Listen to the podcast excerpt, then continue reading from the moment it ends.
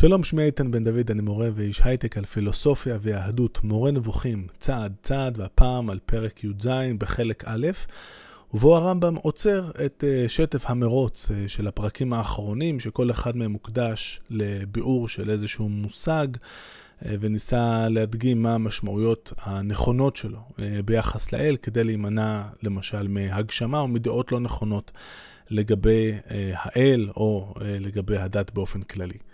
אנחנו עוצרים את השטף כדי לטפל באחת הנקודות שהרמב"ם יודע שחשופות לביקורת אה, בפילוסופיה שלו, והכוונה היא לפרשנות שלו למה זה מעשה בראשית ומה זה מעשה מרכבה. נזכיר בקצרה, כי כבר דיברנו על זה בעבר כשדיברנו על הפתיחה למורה נבוכים. אה, במסורת היהודית יש שני תחומים אה, שמוגדרים כתחומים אזוטריים, תחום שאי, תחומים שאי אפשר אסור אה, לדון בהם ברבים, ללמד אותם להרבה אנשים, מעשה בראשית ומעשה מרכבה. הפרשנות של הרמב"ם היא שמדובר, מעשה בראשית הכוונה היא לחוכמת הטבע, המדעים, אה, שמסבירים איך העולם באמת קיים, איך העולם אה, בנוי. ומעשה מרכבה, בהמשך לחזון המרכבה של יחזקאל, זה מה שנקרא מדעי האלוהות, ההבנה לגבי, ההבנה הנכונה לגבי מה זה אלוהים, מה זה לא אלוהים, מה, אלוה... מה אנחנו כן יודעים לומר על אלוהים, מה אנחנו יודעים לומר שאלוהים הוא לא, למשל, לפי הרמב"ם שאין לו גוף וכיוצא בהללו. והנקודה החשופה מאוד לביקורת היא שהרמב"ם מזהה את הדברים די במפורש ב... עם תחומים מדעיים, שלפחות בתקופה שלו עם הפילוסופיה האריסטוטלית נראה שהם די אה, פתוחים לקהל הרחב. כמו שאומר אברבנאל, שהוא אחד מאלו שמבקרים את הרמב"ם על הנקודה הזאת, יחד עם אה, קרסקס ונוספים, הדברים האלה מלמדים אותם, אמנם לא באוניברסיטאות כמו בימינו, זה לא ממש היה אה, במאה ה-12 שבה כותב אה, הרמב"ם, אבל במקהלות, זה הביטוי של אברבנאל, הדברים האלה חשופים לכולם, אין שם איזה סודות מי יודע מה. אז איך יכול להיות שהמסורת היהודית מתייחסת לתחומים האלה עם זה רמת זהירות כל כך גבוהה? אז מול הטענה הזאת בעצם הרמב"ם מנסה להתמודד בפרק הזה, בואו נראה. אל תחשוב כי את חוכמת האלוהות בלבד, אלא אף את רוב חוכמת הטבע יש למנוע מן ההמון. כבר חזרנו ואמרנו לך, ולא במעשה בראשית בשניים. אין הדבר כך לדעת אנשי ההלכה בלבד, אלא אף לשיטת הפילוסופים. חכמי האומות היו בזמנים קדומים מסתירים את הדיבור אודות הראשיות ועושים אותו לשון חידות. אפלטון ומי שקדם לו היו מכנים את החומר בשם הנקבה ואת הצורה בשם הזכר. נעצור כאן ונסביר טיפה מה הלך פה. הרמב"ם אומר, אמ, אל תחשוב שרק את העניינים של המטאפיזיקה, מדעי אלוהות צריך להסתיר, זה כנראה, או לפחות הטיעון הוא שזה אמור להיות ברור מאליו, אבל גם את הדברים של הפיזיקה, ותראה, זה לא רק אני, לא אני המצאתי את זה, זאת לא המצאה רק של אנשי ההלכה שלנו, אלא אם נסתכל טוב על הפילוסופים היוונים, אנחנו נראה שככה גם הם התנהגו, הם קראו, הם השתמשו בשמות קוד כשהם הסבירו את הפילוסופיה שלהם. עכשיו, אה, עד כמה הרמב"ם פה מדייק, האמת היא שזה אחד המקומות שהוא מדייק מעט פחות. אה, אין מה לעשות, צריך להגיד את האמת. אה, הרמב"ם את אה, תורתו של אריסטו קיבל אה, רוב הזמן דרך המפרשים אה, הערבים, המוסלמים שלו לאורך הדורות. אה, במחקר יש דעות לכאן ולכאן עד כמה הוא הכיר את התורה של אה, אפלטון. הציטוט שתכף אני גם אציג הוא מטימאוס, הדיאלוג המופתי של אה, אפלטון, שמופיע בין השאר, אגב, בציור המפורסם של רפאל, יש את הציור של האקדמיה באתונה, כששני הגיבורים באמצע, תסתכלו, אם, אם אין לכם את זה בבית, כמו שיש לי, תסתכלו בגוגל הקרוב למקום מגוריכם, באמצע יש את אריסטו ואת אפלטון. אפלטון ככה מצביע עם האצבע למעלה, כי הוא מאמין בתורת האידאות, אריסטו עושה תנועה כזאת עם היד שלה למטה, חבוב. אידאות אידאות, אבל אני מתמקד במה שיש לנו כאן. ואם מסתכלים טוב בספרים, בספר שכל אחד מהם מחזיק, אז אריסטו מחזיק את הספר של האתיקה, ואפלטון מחזיק את הדיאלוג אה, טימאוס. לא מיותר להגיד שרבים מהדיאלוגים אה, של אפלטון הלכו לאיבוד במשך אה, מאות רבות של שנים בעולם המערבי, אבל נשמרו אצל המוסלמים, לשמחתנו ולמזלנו, עד שהם נתגלו מחדש על ידי תרבות המערב. טימאוס היה אחד מהדיאלוגים הבודדים שדווקא לא הלכו לאיבוד, והיו ידועים לאורך כל הזמן הזה גם במערב. על כל פנים, אה, בוודאי שאף אחד ממי שקדם לאפלטון, שאנחנו מכירים, לא השתמש בכינויים, בכינויים כאלה, כמו שהרמב"ם מתאר, להגיד אה, לחומר נקבה ולצורה זכר, בין השאר כי הראשון שטבע את המושגים האלה היה אפלטון, בדיאלוג אה, טימאוס, שתכף נקריא את הקטע הרלוונטי ממנו.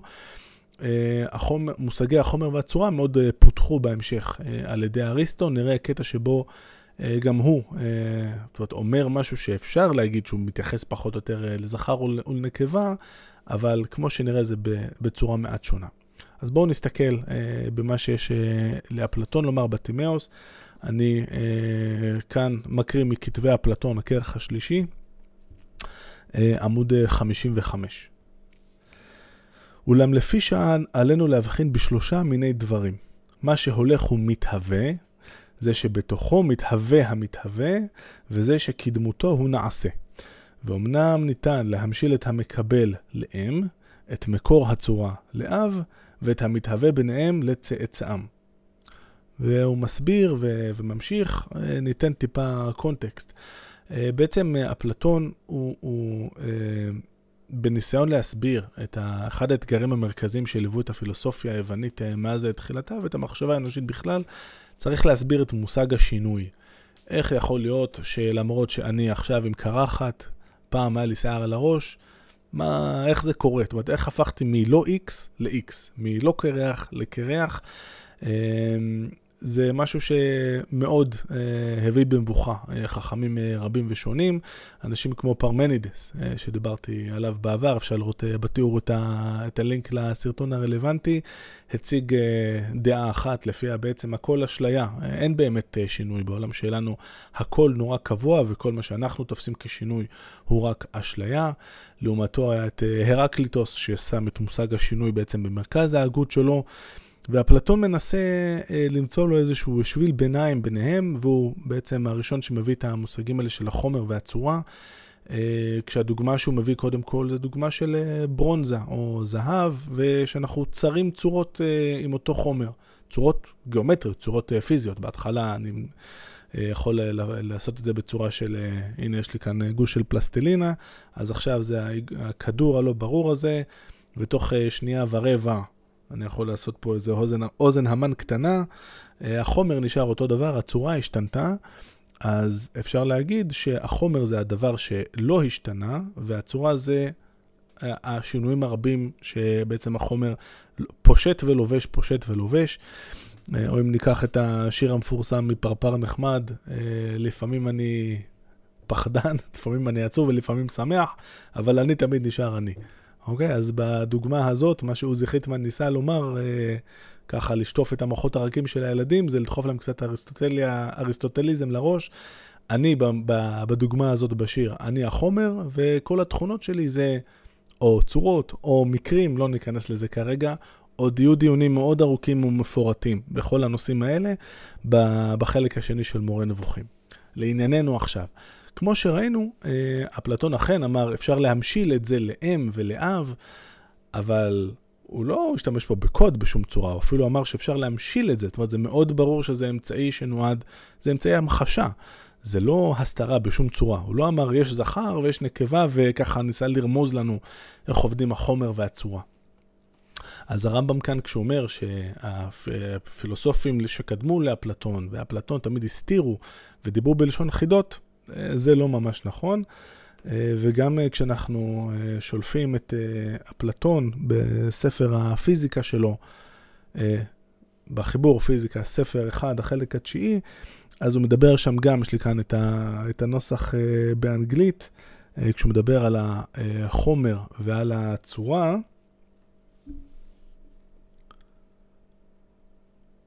עוד רגע נמצא את זה.